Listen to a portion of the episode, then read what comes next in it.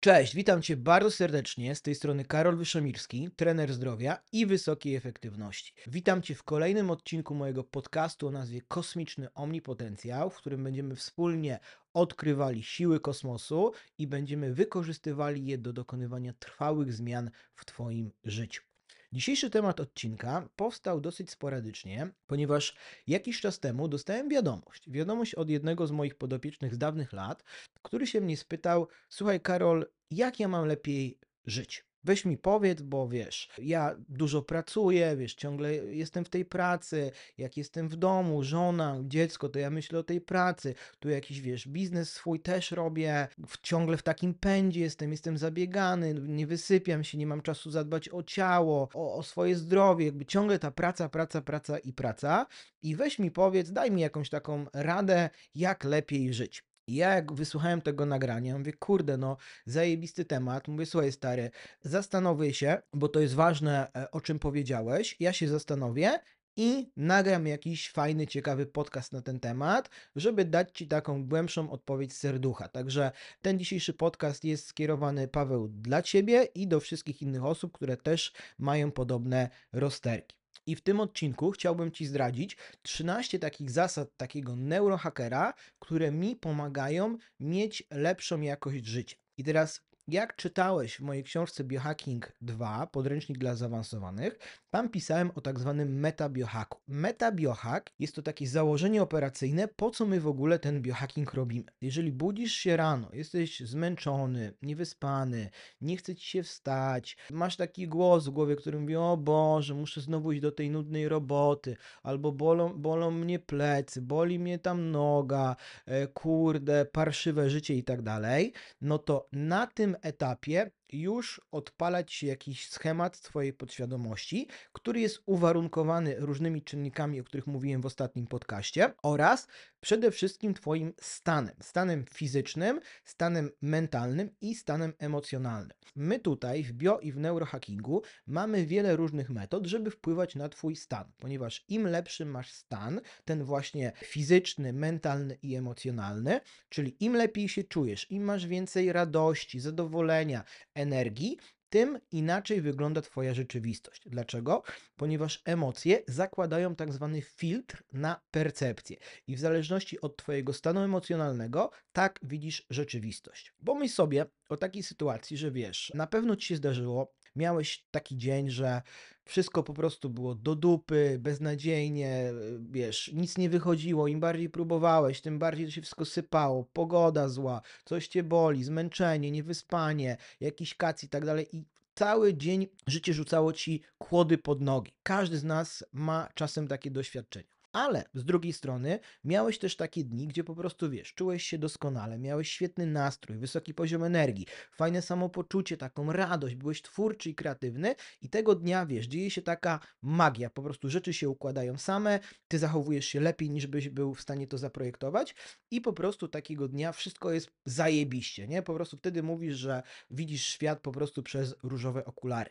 I teraz czym to się różni? Rzeczywistość tak naprawdę cały czas jest taka sama, ale zmienia się nasza percepcja rzeczywistości. I w tym odcinku chciałbym zdradzić Ci właśnie 13 takich zasad, które pomogą Ci wpływać na ten swój stan psychiczny, fizyczny i emocjonalny, dzięki czemu ta rzeczywistość będzie wyglądała o wiele lepiej. Ja sam też tak czasem mam, że budzę się rano i nie zawsze mam taką wow, petarda, będzie zajebisty dzień, ale się czuję rewelacyjnie, jestem wyspany, zregenerowany, idę robić rutynę. No nie, czasem mam takie dni, że po prostu dłużej wieczorem popracuję, bo mam jakieś ważne cele, plany, zadania, dużą odpowiedzialność czy projekty i po prostu no obudzę się i mówię, kurczę, no, no nie chce mi się, ale to jest właśnie ten moment, kiedy ty musisz podjąć tą decyzję, czy zaczynasz się wkręcać w to, co ci mówi twoje ciało, czy ten twój mózg, czy ten twój umysł.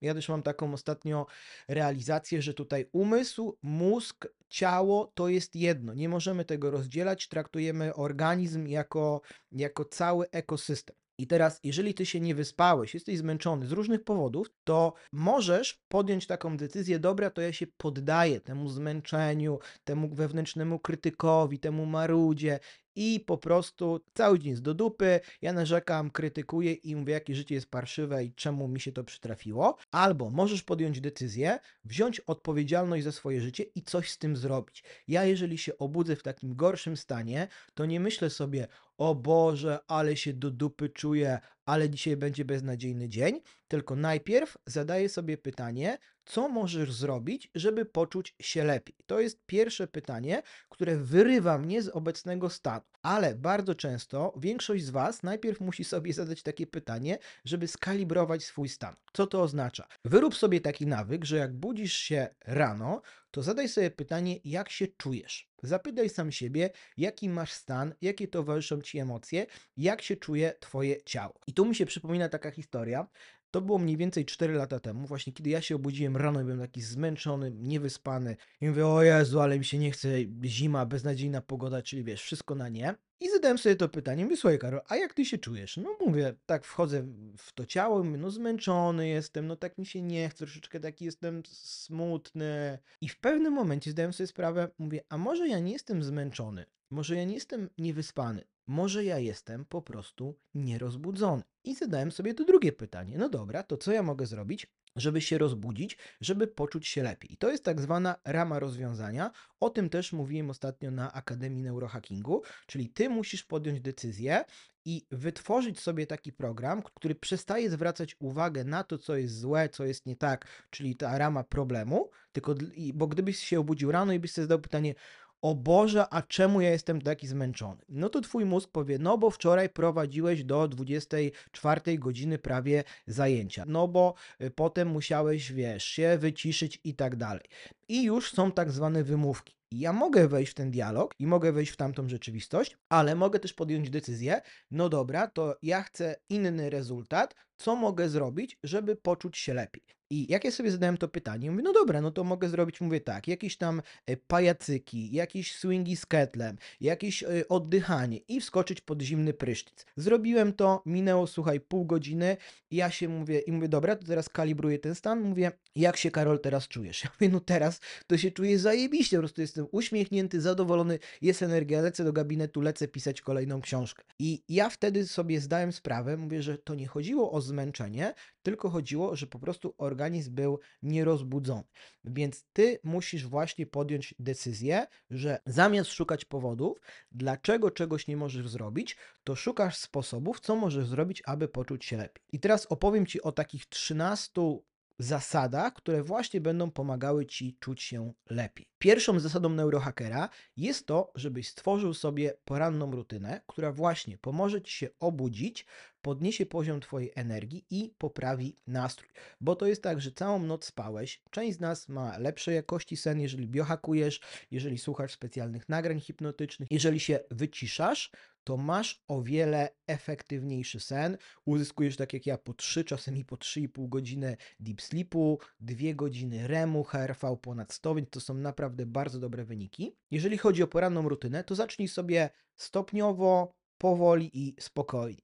Jak ja teraz patrzę na moją rutynę, która e, w zależności oczywiście od dnia i od okresu, w którym jestem, natomiast takie rekordy to potrafiłem poranną rutynę robić przez godzinę, półtorej. Tam było bardzo dużo różnych rzeczy. Teraz to jest mniej więcej pół godziny, 40 minut. Natomiast cały czas szukam, eksperymentuję i testuję, ponieważ na różnych etapach, w różnych rolach ta rutyna wygląda inaczej. Dlatego też nie modeluj tego, co ja robię i nie myśl, że to jest jedyny sposób, że masz robić dokładnie tak jak Karol i wtedy tak będziesz performował. Nie, ty masz sobie stworzyć swoją indywidualną, poranną rutynę. Co cię interesuje, to, że po tej rutynie ty masz czuć się lepiej. To jest pierwsze co. Mogę dać ci takie trzy podstawowe elementy porannej rutyny dla każdego, czyli tak. Pierwszym elementem porannej rutyny może być jakaś forma ćwiczeń. Może to być skakanie na trampolinie. Może to być bieganie, może to być trening z ketlami, mogą to być aktywatory neurologiczne, może to być yoga, mogą być to dowolne inne rzeczy, które tobie będą sprawiały przyjemność. Drugim elementem, jak już pobudzisz to ciało, serce zacznie szybciej bić i ta krew będzie krążyła w żyłach, są ćwiczenia oddechowe.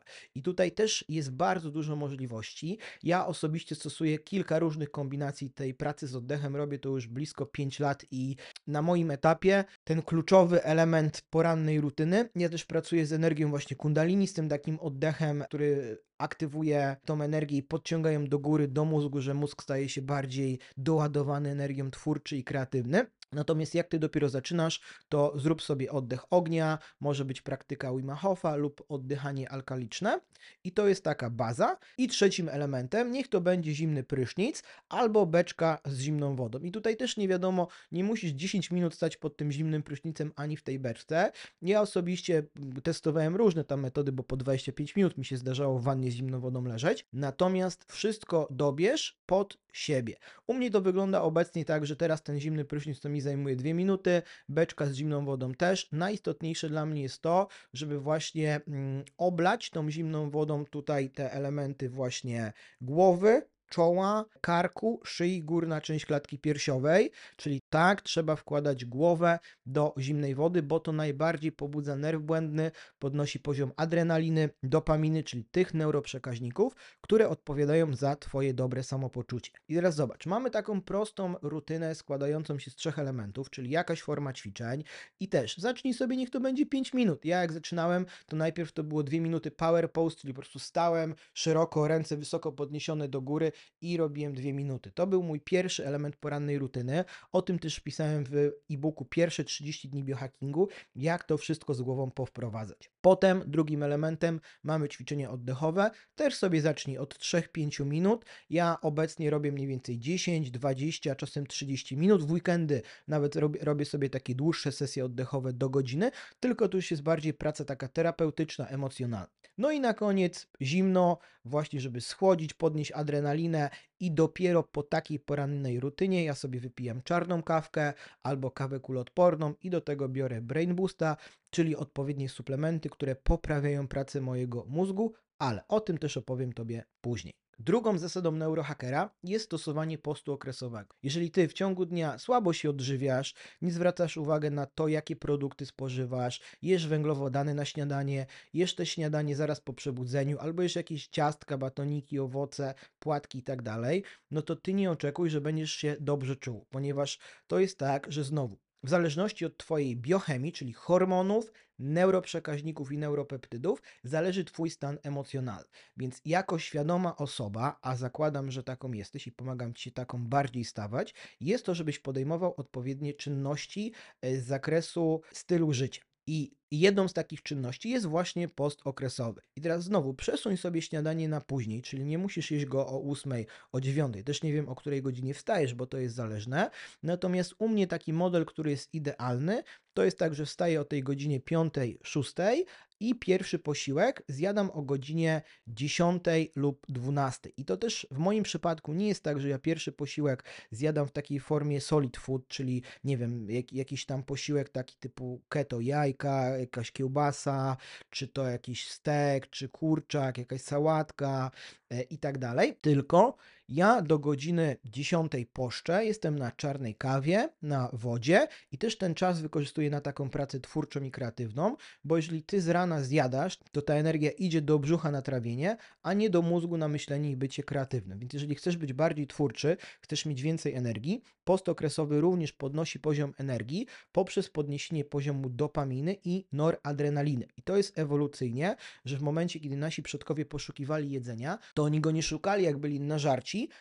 tylko w momencie, kiedy byli głodni, wtedy zmysły były wyostrzone i oni byli w trybie polowania.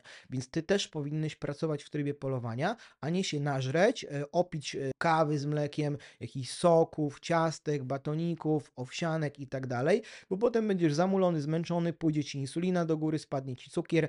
O tym też więcej ci opowiadam na wiosnę z punktu widzenia biohackingu, żeby też jednocześnie optymalizować działanie hormonów i super wyglądać. Też moim takim celem tutaj w tych wszystkich moich materiałach edukacyjnych, to nie jest, żebyś ty był taką, wiesz, jednowymiarową istotą, że tylko masz dietę wypracowaną, albo tylko ćwiczenia, albo tylko głowę. Nie, masz być e, wielowymiarową istotą, która ma ogarnięte wszystkie elementy życia i świadomie podchodzisz do odżywiania, do snu, do ćwiczeń, do aspektu emocjonalnego, mentalnego, do kariery, do relacji, do biznesu i tak dalej.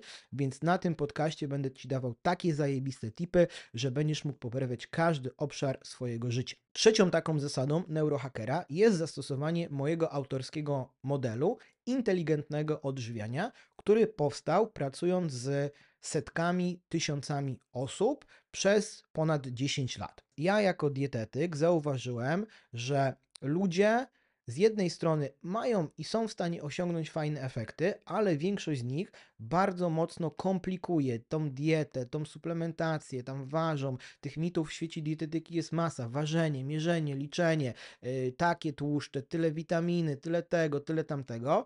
I sorry za wyrażenie, ale z tym wszystkim można ochujać. Ja mam inne podejście, bo mnie interesuje to, żeby mieć jak najlepszy efekt, idąc po linii najmniejszego oporu i zgodnie z tą zasadą powstał ten model inteligentnego odżywiania, który polega na tym, żeby połączyć post okresowy z napojami kuloodpornymi, typu kakao kuloodporne, kawa kuloodporna, z jednym, dwoma posiłkami białkowo-tłuszczowymi i dopiero w tej drugiej części dnia, po południu czy wieczorem jemy posiłek z węglowodanami, zgodnie z zasadą carb backloading. To też ma ogromny wpływ, jeżeli chodzi o układ nagrody i pracę mózgu, bo Tutaj cały czas u mnie przejawia się ten temat mózgu, performance'u, podświadomości, emocji. My możemy siebie programować i warunkować na wiele różnych sposobów. Zobacz, jeżeli ty wstajesz rano i od razu przeglądasz sobie tam, wiesz, social media, jakieś filmiki fajne, masz wyrzuty dopaminy, i potem wstajesz, robisz sobie od razu kawę, zjadasz coś słodkiego, jakiegoś rogalika, batonika, owoc, kanapeczkę, czyli coś, co jest takie pyszne, dobre, smakuje jogurcik, co ma cukry, to wszystko podnosi ci poziom dopaminy,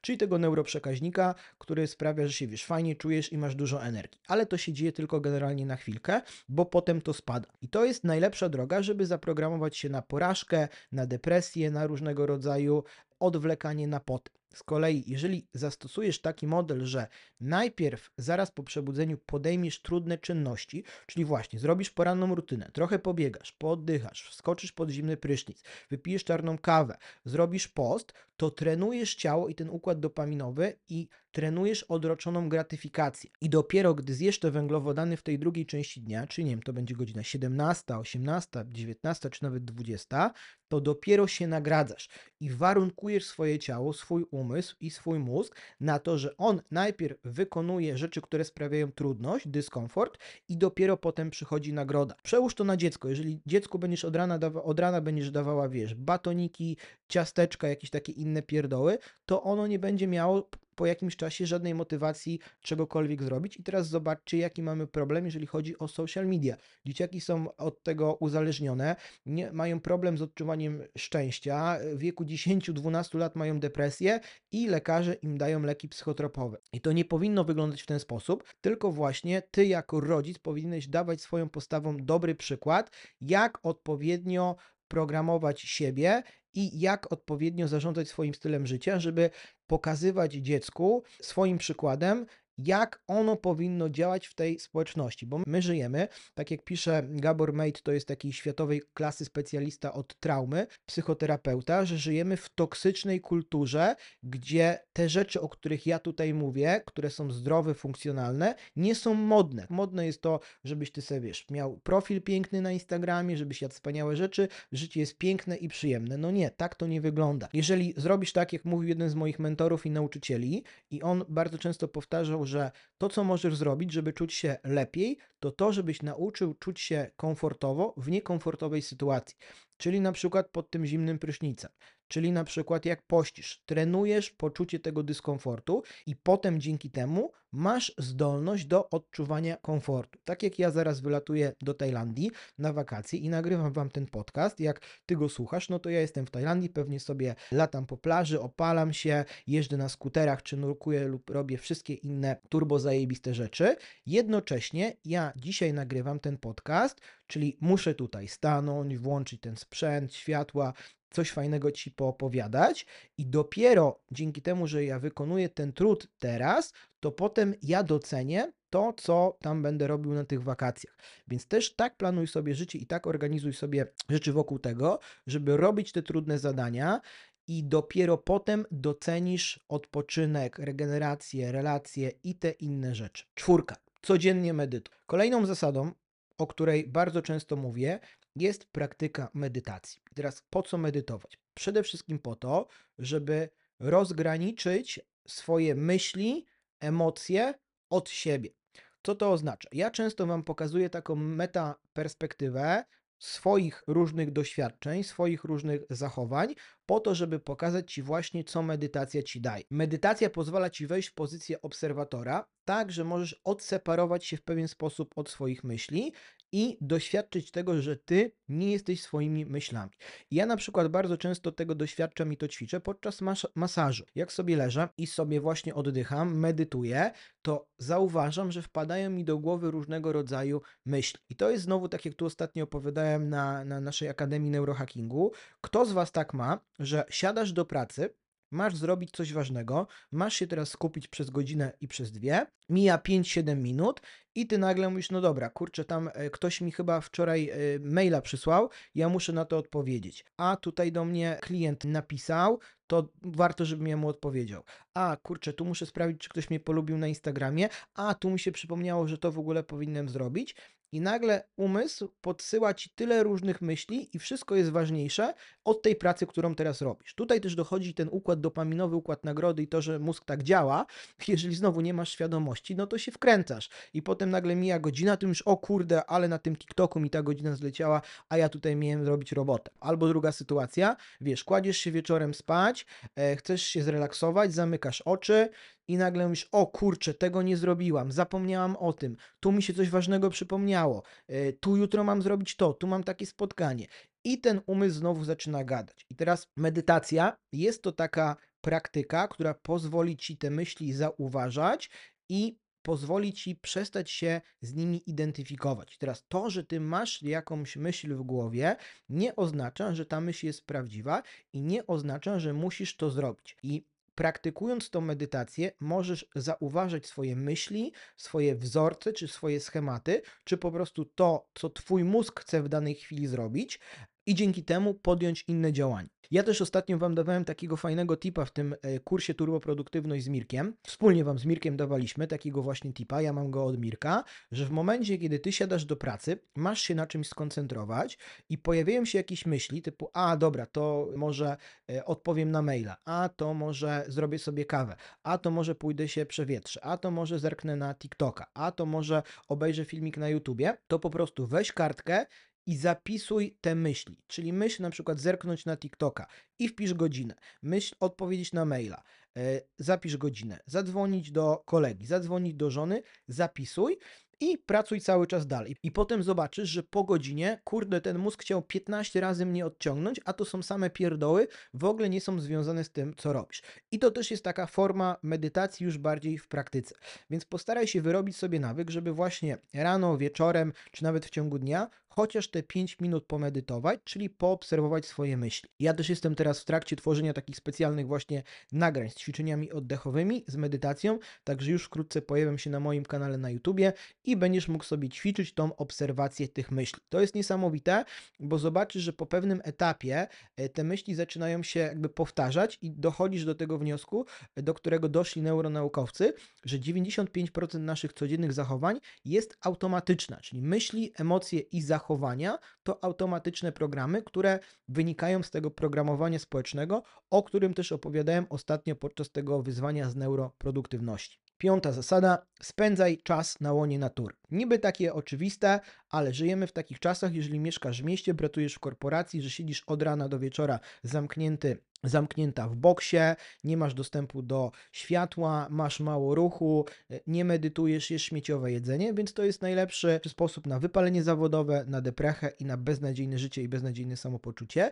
Dlatego postaraj się tak sobie zorganizować życie i tak sobie zorganizować przestrzeń, żeby codziennie przynajmniej godzinę spędzić na dworzu, żeby zrobić jakiś spacer, pobiegać, pójść do lasu i się poruszać. Ja mam tutaj aurę, ona mi bada ilość kroków i pokazuje, że dziennie robię między 15 a 20 tysięcy kroków. Nawet teraz, jak nagrywam ten podcast, no to cały czas tutaj stoję, więc pilnuję tego, żeby to moje ciało się ruszało, a nie sztywniało. No jeżeli teraz ty mi powiesz, że a ja nie mam czasu, Karol, na spacer, bo ja pracuję w firmie 8 godzin, krótkie przerwy, bo wiesz, dzieci, rodzina, mąż i tak dalej, to ja ci powiem, że to są pierdolone wymówki i musisz wziąć odpowiedzialność za siebie i stopniowo zacząć zmieniać swoje życie. Bo tak jak ja czasem od was dostaję, kurde, Karol, ale ty to sobie możesz ten robić biohacking, bo ty wiesz, to jest twój styl życia. Ja mówię tak, bo ja sobie taki styl życia wypracowałem, ja sobie go stworzyłem, ja sobie go rozpisałem, jakie ja chcę mieć życie, jak ja chcę się czuć, jak ja chcę, żeby wyglądał mój dzień i teraz to mam. Kiedyś tego nie miałem, kiedyś siedziałem od 6 do 23 na siłowni,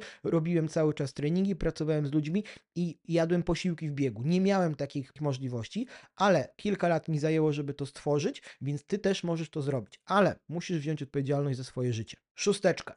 Wspieraj mózg przy pomocy neurosuplementów. I właśnie ta neurosuplementacja jest to mega ciekawa dyscyplina, ponieważ ja Wam tutaj daję różnego rodzaju info o substancjach, o grzybach, o neotropach, o peptydach, które poprawiają pracę mózgu i sprawiają, że ta neurogeneza i neuroplastyczność zachodzi w Twoim mózgu szybciej. To, co jest najistotniejsze z mojego punktu widzenia, to żeby Ciebie w trakcie tego podcastu, w trakcie live'u czy w trakcie współpracy takiej indywidualnej, czy w trakcie warsztatów lub kursów, przeprowadzić przez jakiś proces zmiany. Proces zmiany polega na tym, że Twój mózg się uczy. On się uczy poprzez powtarzanie pewnych czynności. Mózg równa się podświadomość. I teraz, jeżeli Ty robisz właściwe rzeczy, czyli wstajesz rano, biegasz, oddychasz, medytujesz, robisz zimne prysznice i dodatkowo bierzesz regularnie grzyby medyczne, takie jak soplówka jeżowata, jak reishi, czy adaptogeny jak lion's mane, nalt, wszystkie rzeczy, o których ja piszę w neurohackingu, to Twój mózg ma odpowiednie środowisko do rozwoju i do zmian. Ale jeżeli bierzesz te rzeczy i robisz dysfunkcjonalne rzeczy, czyli siedzisz przed Netflixem, podżerasz głupoty, to również mocniej siebie na to programujesz. Dlatego też ostrzegam, że jak bierzesz suplementy, które zmieniają mózg, to musisz pilnować, żeby robić dobre rzeczy, bo jeżeli będziesz brał te suplementy, które przyspieszają neuroplastyczność i neurogenezę, czyli przebudowę mózgu i będziesz robił złe rzeczy, no to mózg nie widzi różnicy pomiędzy czymś, co jest dobre, a czymś, co jest złe. Dla mózgu jest to obojętne. To jedynie umysł świadomy, czyli ta kora przedczołowa, ta najstarsza ewolucyjnie część naszego mózgu, ona ocenia, co jest właściwe, co jest niewłaściwe, ale pamiętaj, że to też jest zależne od kontekstu, od kultury, środowiska, społeczeństwa i zasad. Także suplementy mogą Ci pomóc, natomiast jeżeli chcesz performować na najwyższym poziomie, to zacznij od programowania podświadomości i to jest kolejna zasada. Programowanie podświadomości to jest ogromny element mojej pracy i tego, co mnie mega, mega kręci i pasjonuje, ponieważ neuronaukowcy odkryli, że 95% Twoich codziennych zachowań jest podświadoma i automatyczna. I teraz Ty w wyniku programowania społecznego przez rodziców, dziadków, szkołę, studia, znajomych, pracę, miejsce, w którym mieszkasz i funkcjonujesz, zostałeś zaprogramowany na bycie daną osobą. Bardzo często jest tak, że my dorastamy i na pewnym etapie po prostu ta nasza świadomość się budzi i mówimy, kurde, no ja nie chcę tak żyć, ja chcę coś zmienić. Tak jak wczoraj mieliśmy tutaj właśnie otwarcie Akademii Neurohackingu i każda osoba, która się zapisała na zajęcia, podjęła decyzję, że ona chce zmienić swoje życie. Niektóre osoby chcą je całkowicie zmienić. Żeby to zrobić,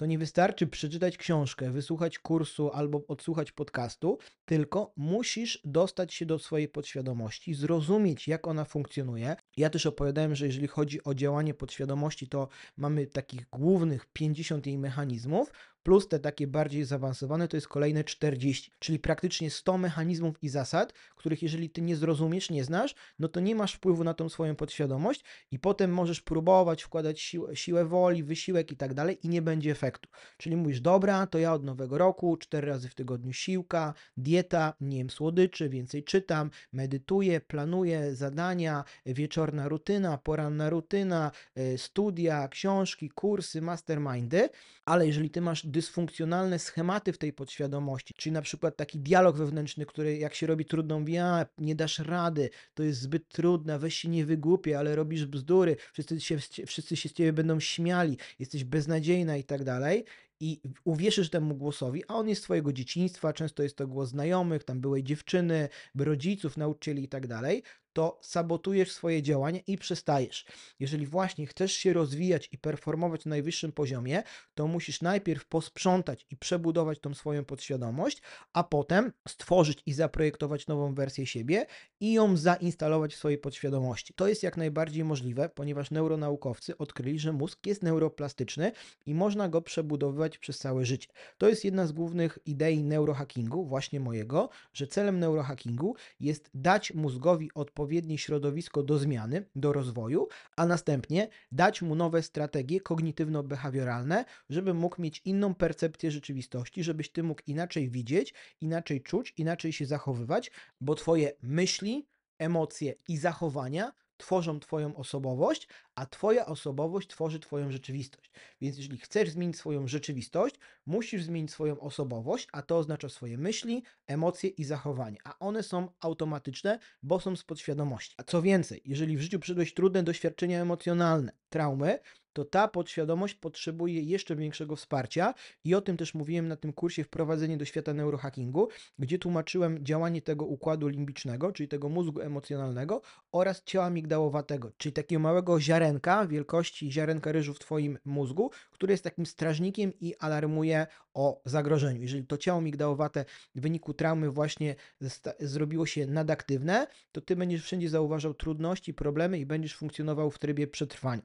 I teraz neurohacking pozwoli Ci wyjść z tego trybu przetrwania. To się łączy z kolejnym naszym podpunktem, czyli ósmą zasadą, żebyś sobie stworzył wieczorną rutynę. Czyli wieczorem po przyjściu z pracy połóż się na przykład na matę i głową, pomedytuj, odpal sobie jakieś nagranie, które wspólnie tworzymy z Adamem Bytofem, programujące podświadomość, typu uwalnianie podświadomych blokad, typu neuroproduktywność, typu neuroregeneracja itd., tak itd., tak żebyś po prostu zaczął to ciało migdałowate i organizm wyciszać i żebyś wchodził w tryb odpoczynku i regeneracji. To jest bardzo ważne, bo wiele osób ma taki problem, że ciągle funkcjonuje w tym trybie przetrwania, w tej wysokiej adrenalinie, w tym wysokim stresie i w stresie masz widzenie tunelowe, czyli widzisz tylko problemy, a wszelkie rozwiązania i możliwości ci zanikają. To, co ja tutaj też robię z wami czy na warsztatach, to wyciągam was z tego trybu przetrwania na różne sposoby i włączam zasoby, włączam fajny, pozytywny stan emocjonalny i tak jak robiliśmy to właśnie na tych zajęciach pilotażowych z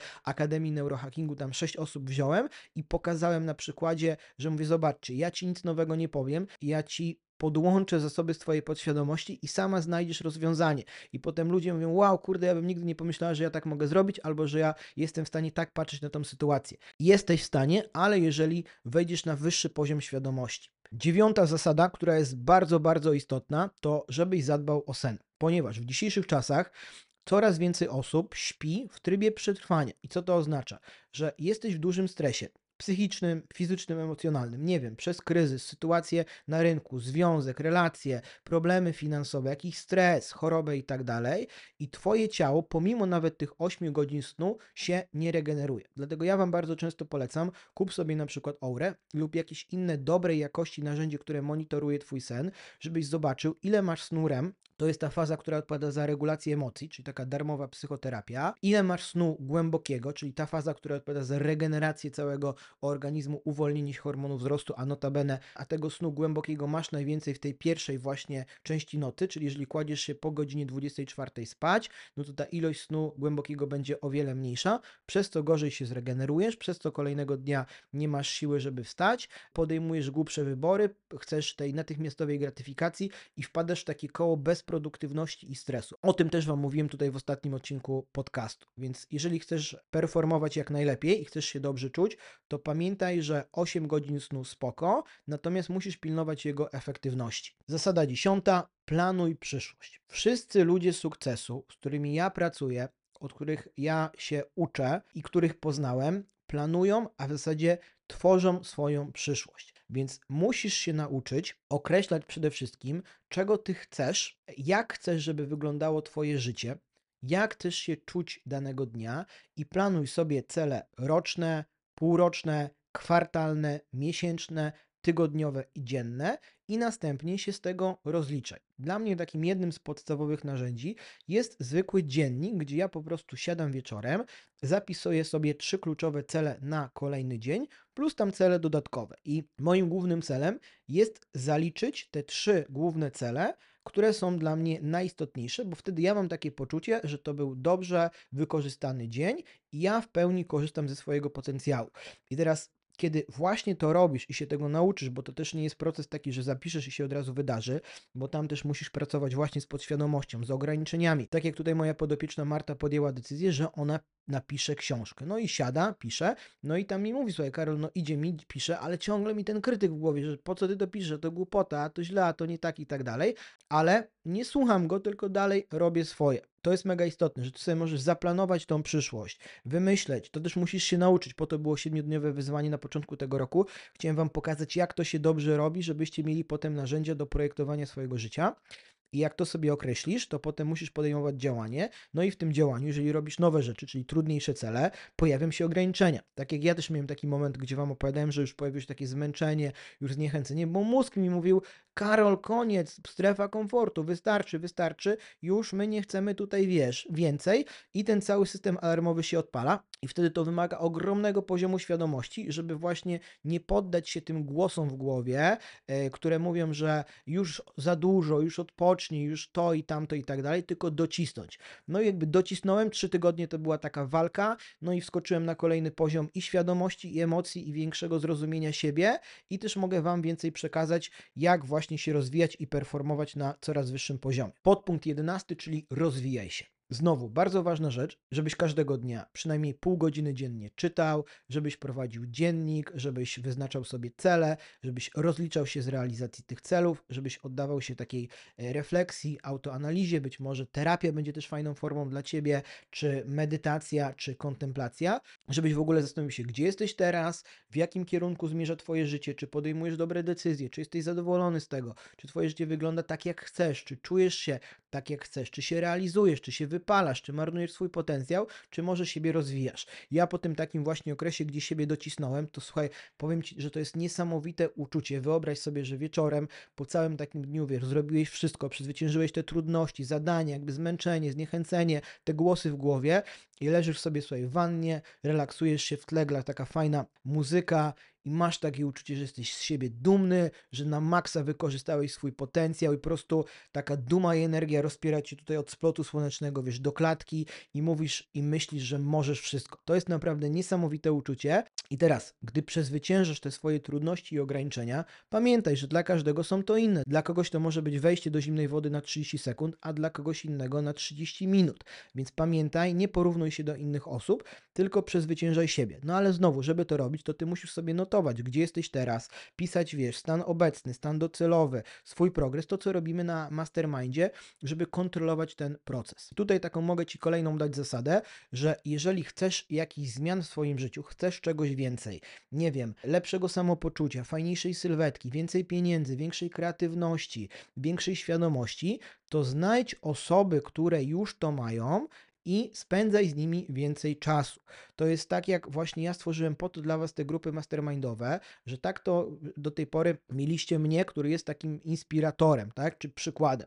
Ale jeżeli mamy 20 osób w grupie, które morsują, biohakują, oddychają, medytują, czy programują podświadomość, to nagle wow, ja mam tyle osób, z którymi mogę pogadać, mogę podzielić się doświadczeniem, mogę powiedzieć, co ja robię, mogę się zainspirować, co inni robią, mogę się dowiedzieć więcej, mogę poznać inne perspektywy i to jest zajebiście rozwijające, bo też mówimy Wam cały czas tutaj z Mirkiem Skwarkiem, że Twoja podświadomość przejmuje zachowania i percepcję rzeczywistości pięciu osób, z którymi spędzasz najwięcej czasu. Więc zrób sobie takie ćwiczenie, weź kartkę, napisz z kim spędzasz czas, kim te osoby są, jak wyglądają, jakie mają zdrowie, relacje, ile zarabiają, czy, się, e, czy są zadowoleni ze swojego życia i masz dokładnie pokazanego na tej kartce siebie. Więc znajdź sobie takie osoby, spędzaj z nimi czas, rozmawiaj, a toksyków po prostu usuń, jeżeli chcesz cieszyć się życiem. Zasada dwunasta, naginaj rzeczywistość rzeczywistość. I teraz już tutaj wchodzimy w taki zupełnie inny świat, ponieważ kiedy ogarniesz te podstawowe rzeczy, o których ja mówiłem, czyli poranna rutyna, wieczorna rutyna, odżywianie,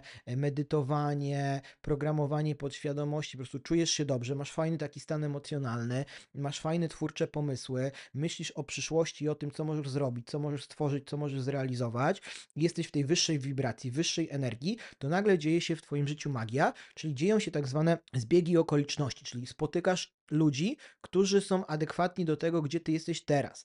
E, Nagle ktoś daje ci jakieś niesamowite propozycje, dzwoni telefon, pojawia się jakaś, wiesz, znikąd możliwość, dostajesz maila i masz takie odczucie, że nagle ten wszechświat, ta cała rzeczywistość ciebie wspiera i ty stajesz się takim sługą rzeczywistości, że te rzeczy przychodzą same do ciebie, a twoim zadaniem jest tylko wziąć to i zrobić, zrealizować swoimi rękami. O tym też będziemy rozmawiali więcej za jakiś czas, bo to jest temat no mega, mega inspirujący i ciekawy który dotyczy właśnie pola kwantowego, mistycyzmu, e, fizyki, programowania podświadomości i, i psychologii. Także dzisiaj tego nie będę rozpakowywał, natomiast to jest no mega odlot i też Ci z chęcią więcej o tym opowiem, jak to wszystko właśnie się łączy, o czym mówiłem wcześniej i wynikiem tego jest właśnie, że stajesz się takim hakerem rzeczywistości i tworzysz życie swoich marzeń. Ja mogę z dumą powiedzieć, że większości wizję, którą mam już zapis, którą mam zapisaną, to ponad w 80% już nią żyję. Zostało kilka małych elementów, natomiast ja już do, w momencie, kiedy ta wizja już się, już się dzieje, to ja ją coraz bardziej rozwijam i z coraz większą odwagą tworzę większą i kolejną. Na tym to generalnie polega, żebyś ty żył życiem i był takim kreatorem tego życia, a nie tą ofiarą, która utknęła w systemie i zwala winę na wszystkich dookoła. To jest właśnie to, po to jest ten podcast, żeby podnosić poziom Twojej świadomości, żebyś wiedział więcej, czuł więcej, rozumiał więcej i był kreatorem swojego życia. I ostatnia, trzynasta zasada, wrzuć na luz i baw się. To jest e, taka moja tutaj maksyma, z której ja często korzystam, z której Wam często pokazuję, bo mam takie wrażenie, że ludzie podchodzą zbyt poważnie, zbyt na serio do wszystkiego. Czy do formy terapii, do, do psychologii, czy do tych codziennych zachowań. Jeżeli Ty nauczysz się i odkryjesz i złapiesz dobry kontakt z tym swoim wewnętrznym dzieckiem, czyli z tą Twoją twórczą częścią podświadomości, która jest kreatywna, lubi się bawić, uczy się przez zabawę, to wtedy możesz zrobić generalnie wszystko i masz ogromną moc. To też wymaga właśnie przejścia tego treningu programowania podświadomości.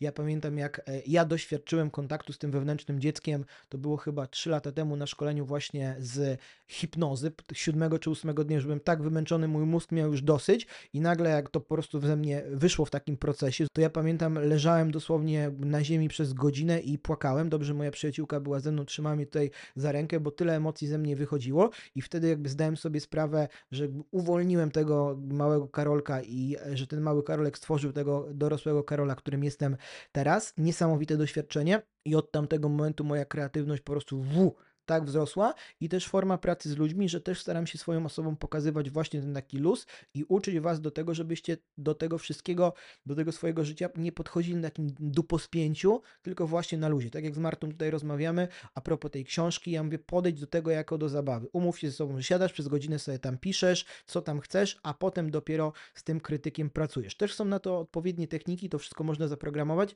ale musisz mieć świadomość, na czym polega generalnie problem, bo jeżeli tego nie masz, no to nie możesz tego zmienić. Więc właśnie zdradziłem Ci takich 13 zasad, które pozwolą Ci lepiej żyć. Mam nadzieję, Paweł, że Tobie to pomoże. Mam nadzieję, że również Wam to pomoże, że z tego skorzystacie. Wiem, że większość z Was już dużo rzeczy z tego robi, więc niezmiernie się z tego cieszę, że z tego korzystacie, że macie dzięki temu lepsze życie, że macie lepsze związki, relacje, zarabiacie więcej pieniędzy, rozwijacie swoją karierę i rozwijacie swój potencjał. Także wierzę, że 13 zasad pomoże Ci zyskać lepszą jakość życia, a tymczasem bardzo Ci dziękuję za odsłuchanie kolejnego odcinku mojego podcastu. Jeżeli Ci się podobał, to daj mi 5 gwiazdek albo i więcej. Napisz mi na Instagramie, że słuchasz, że korzystasz z tych rad i że Ci pomagają.